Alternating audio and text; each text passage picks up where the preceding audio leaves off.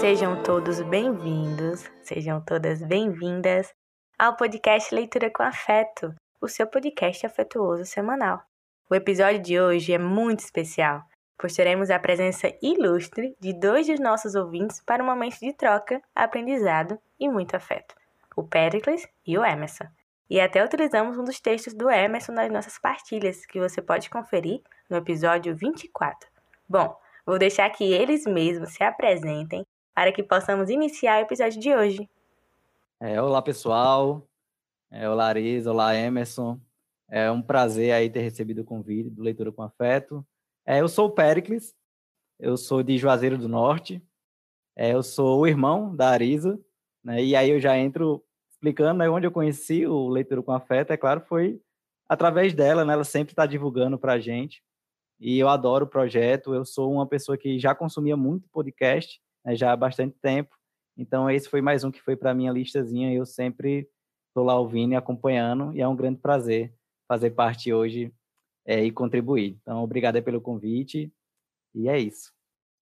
Boa tarde, eu me chamo Emerson Cardoso e moro em Juazeiro do Norte, no Ceará, e atuo como professor, sou professor da área de língua portuguesa, sou apaixonado por literatura e dentro da língua portuguesa, portanto, meu trabalho de atuação mais ampla é na literatura, e sou pesquisador na área também e sou escritor, quando tenho tempo, porque professores geralmente não têm tanto tempo assim.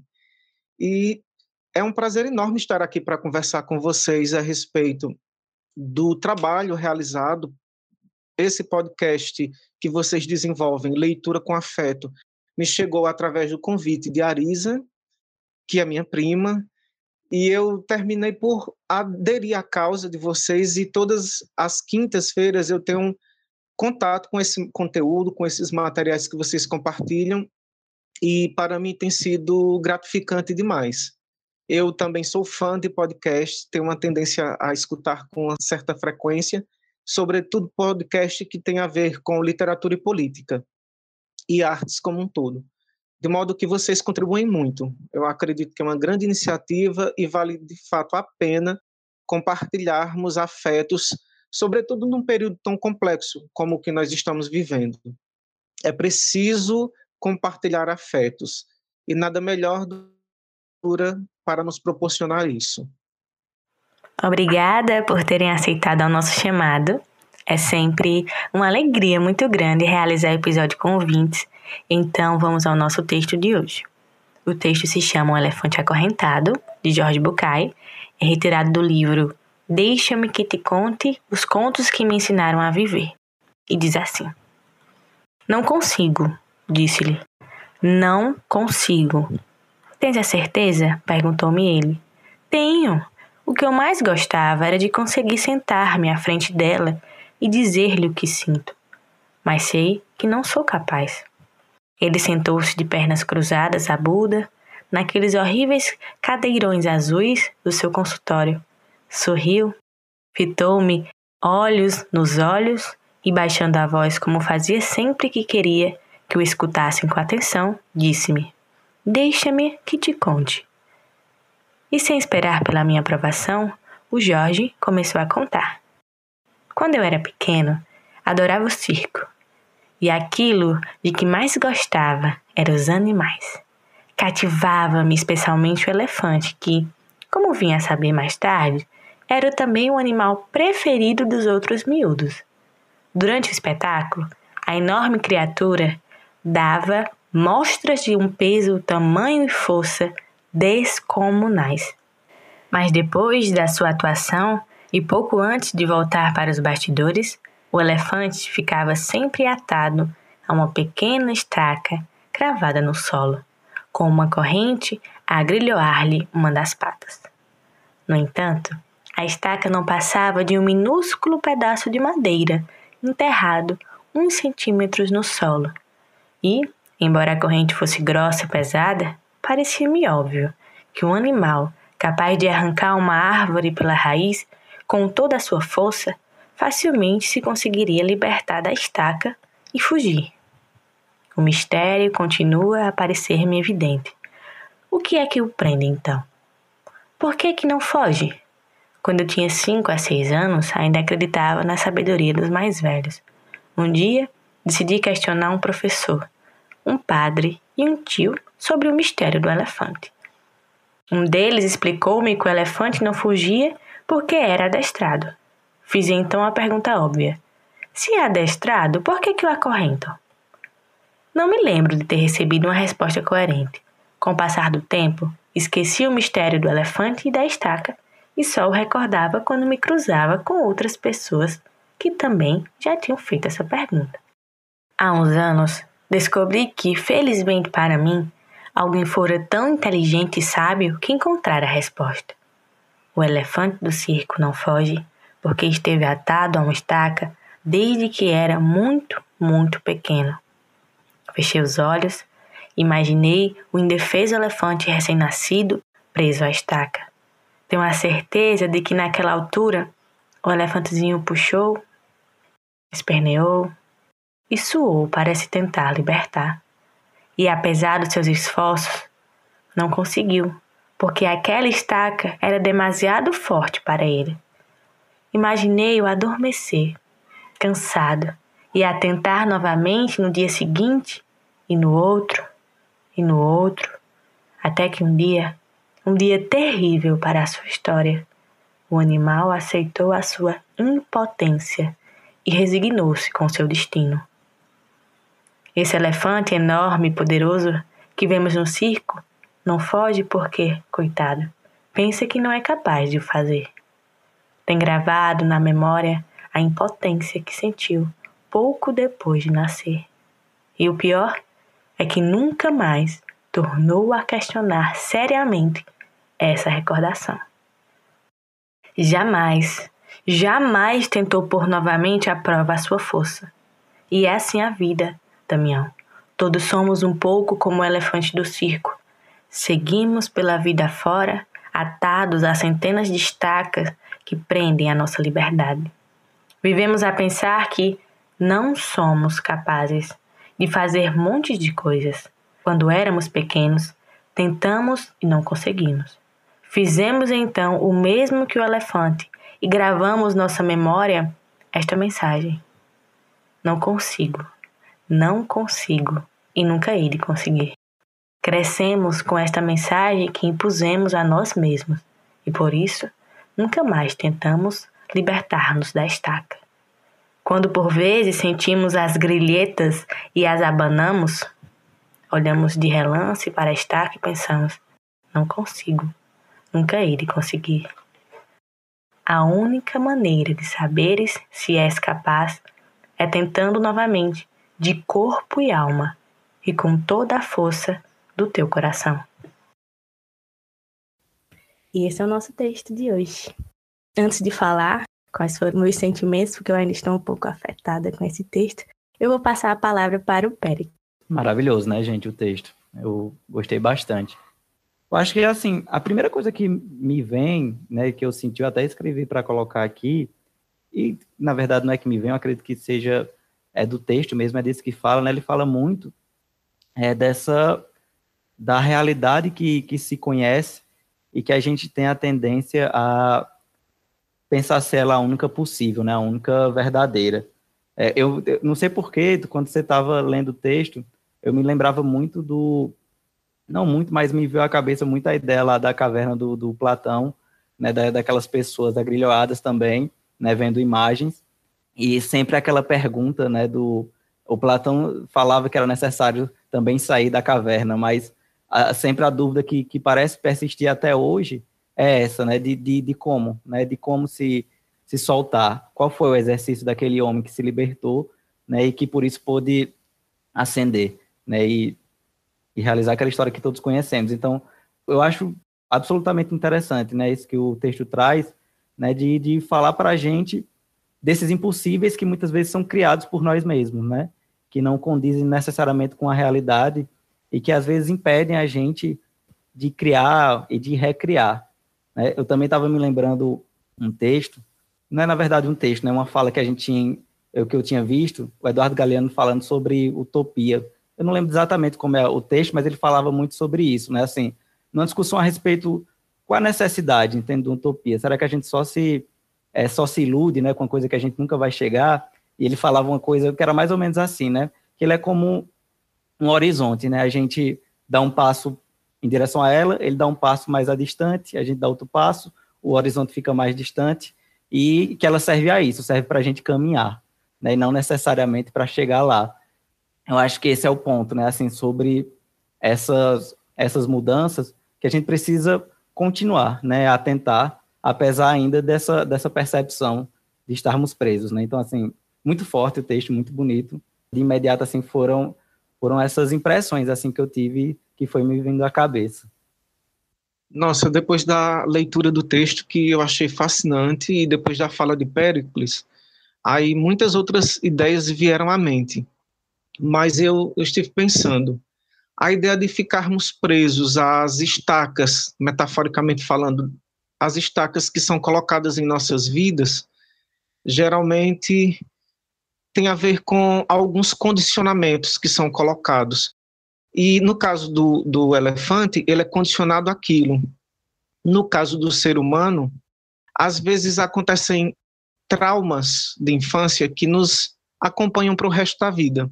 E eu penso que enquanto nós não tivermos algum tipo de predisposição a tentar resolver essas questões, nós vamos paralisar e não vamos conseguir ir adiante como a vida exige da gente muitas vezes.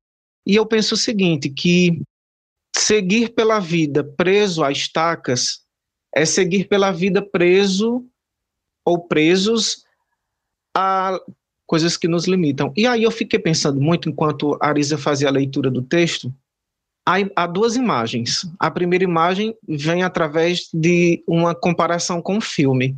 Eu lembrei imediatamente de Dumbo, que do meu ponto de vista é um dos filmes mais extraordinários em termos de animação.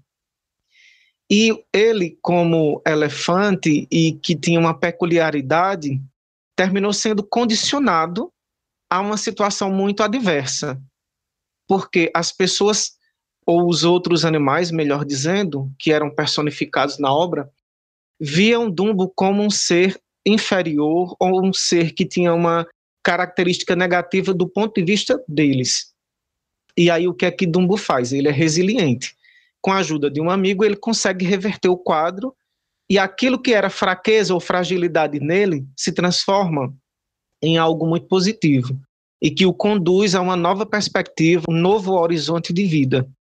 E eu também fiquei pensando, com relação à ideia de trauma, a, uma outra, a um outro item que eu tinha mencionado anteriormente, que tem a ver com esse segundo ponto de pensamento, que tem a ver com o seguinte: existe um filme cujo título é A Escolha de Sofia. Esse filme é extraordinário e ele foi adaptado de um romance, um romance norte-americano que foi premiado, que teve grande repercussão, e ele discorre sobre uma mulher que esteve numa situação delicada nos campos de concentração no período nazista no período da Segunda Guerra Mundial, entre 1939 e 1945. E essa personagem, Sofia, A Escolha de Sofia, é o título do livro que foi publicado em 1979 por William Clark Styron. Essa personagem termina por ter que fazer uma grande escolha na vida.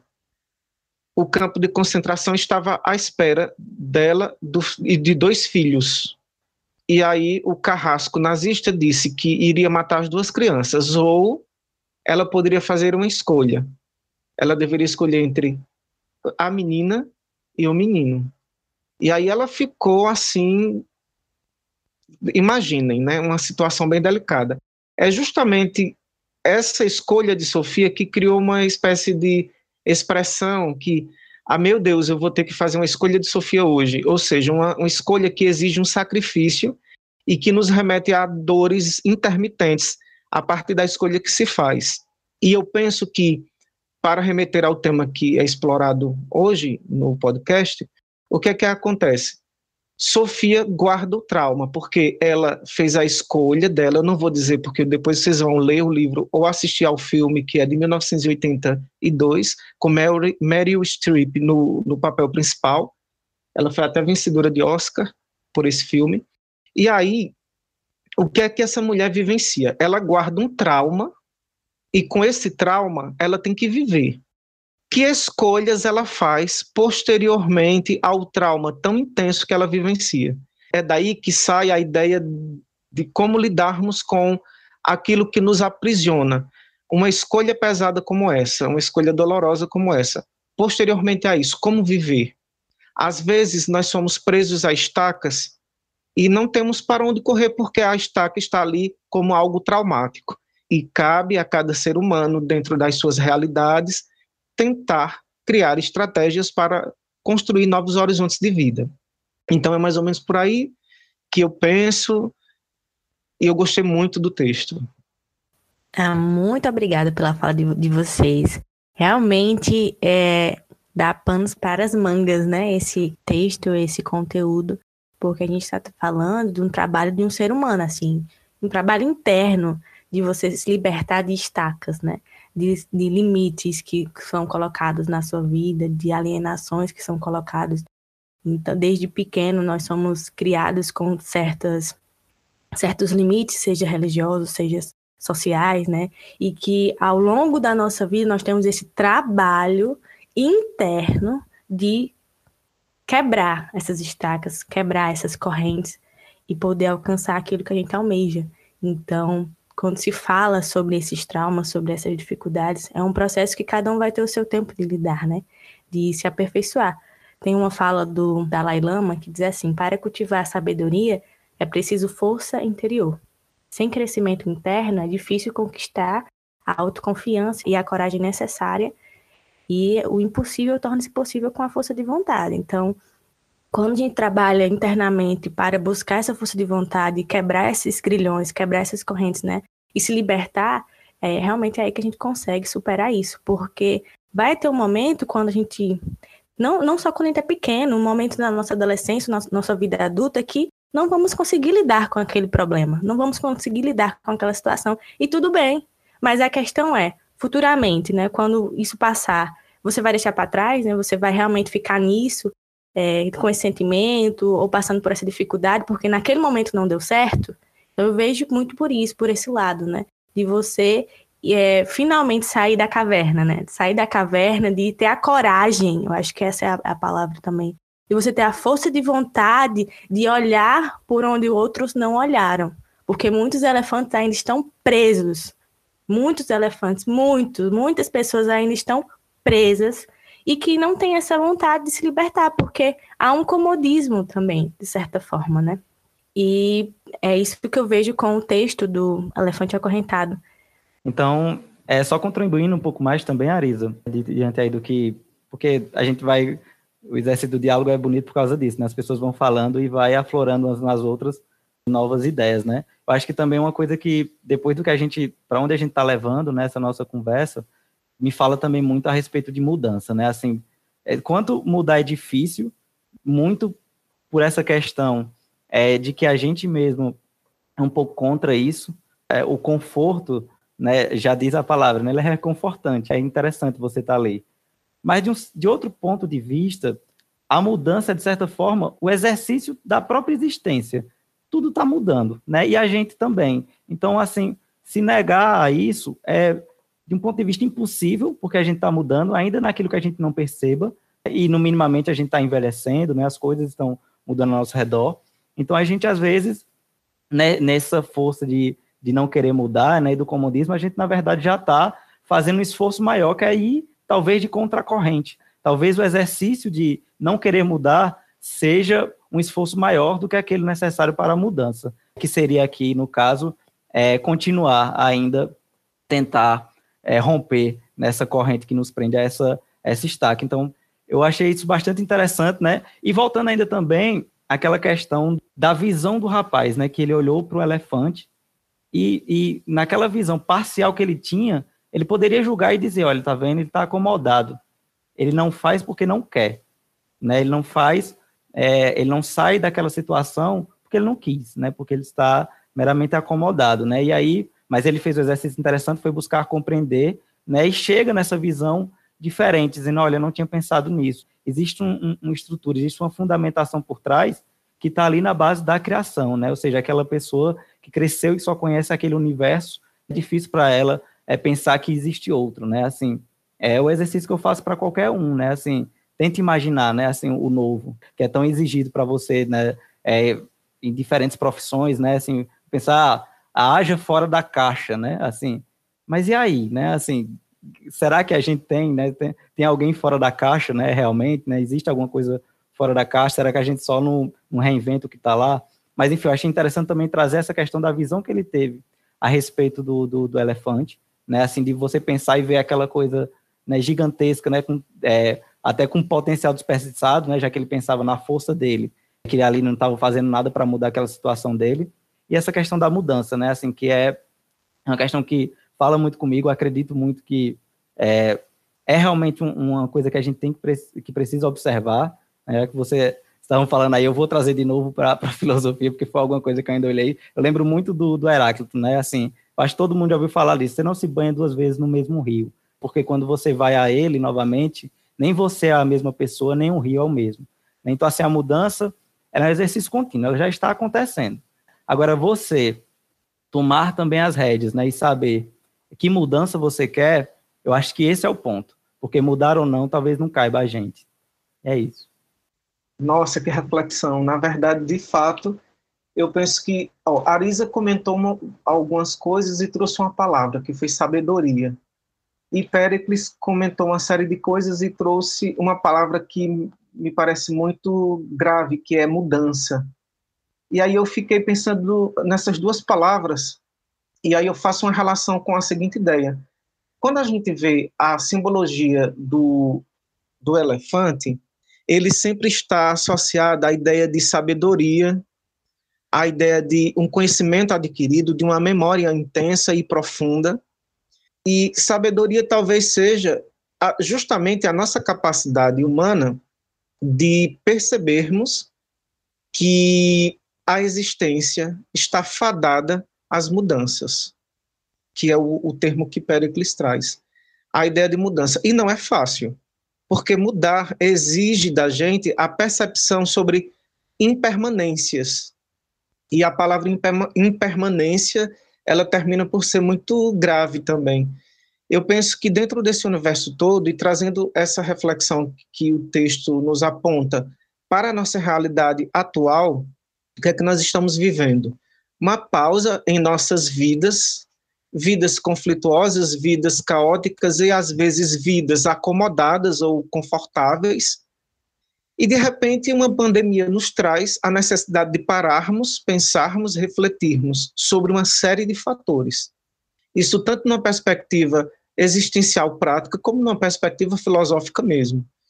E o que é a vida diante dessas impermanências, dessas mudanças, dessas problemáticas todas que a pandemia nos traz, sobretudo num período em que pessoas morrem, em que pessoas deixam de estar conosco ou existirem conosco. Eu penso, portanto, que esse texto me traz também reflexões, além desse, dessas reflexões mais amplas, me traz reflexões também assim internas, porque eu particularmente tenho uma grande dificuldade de lidar com mudanças. É sempre muito desafiador.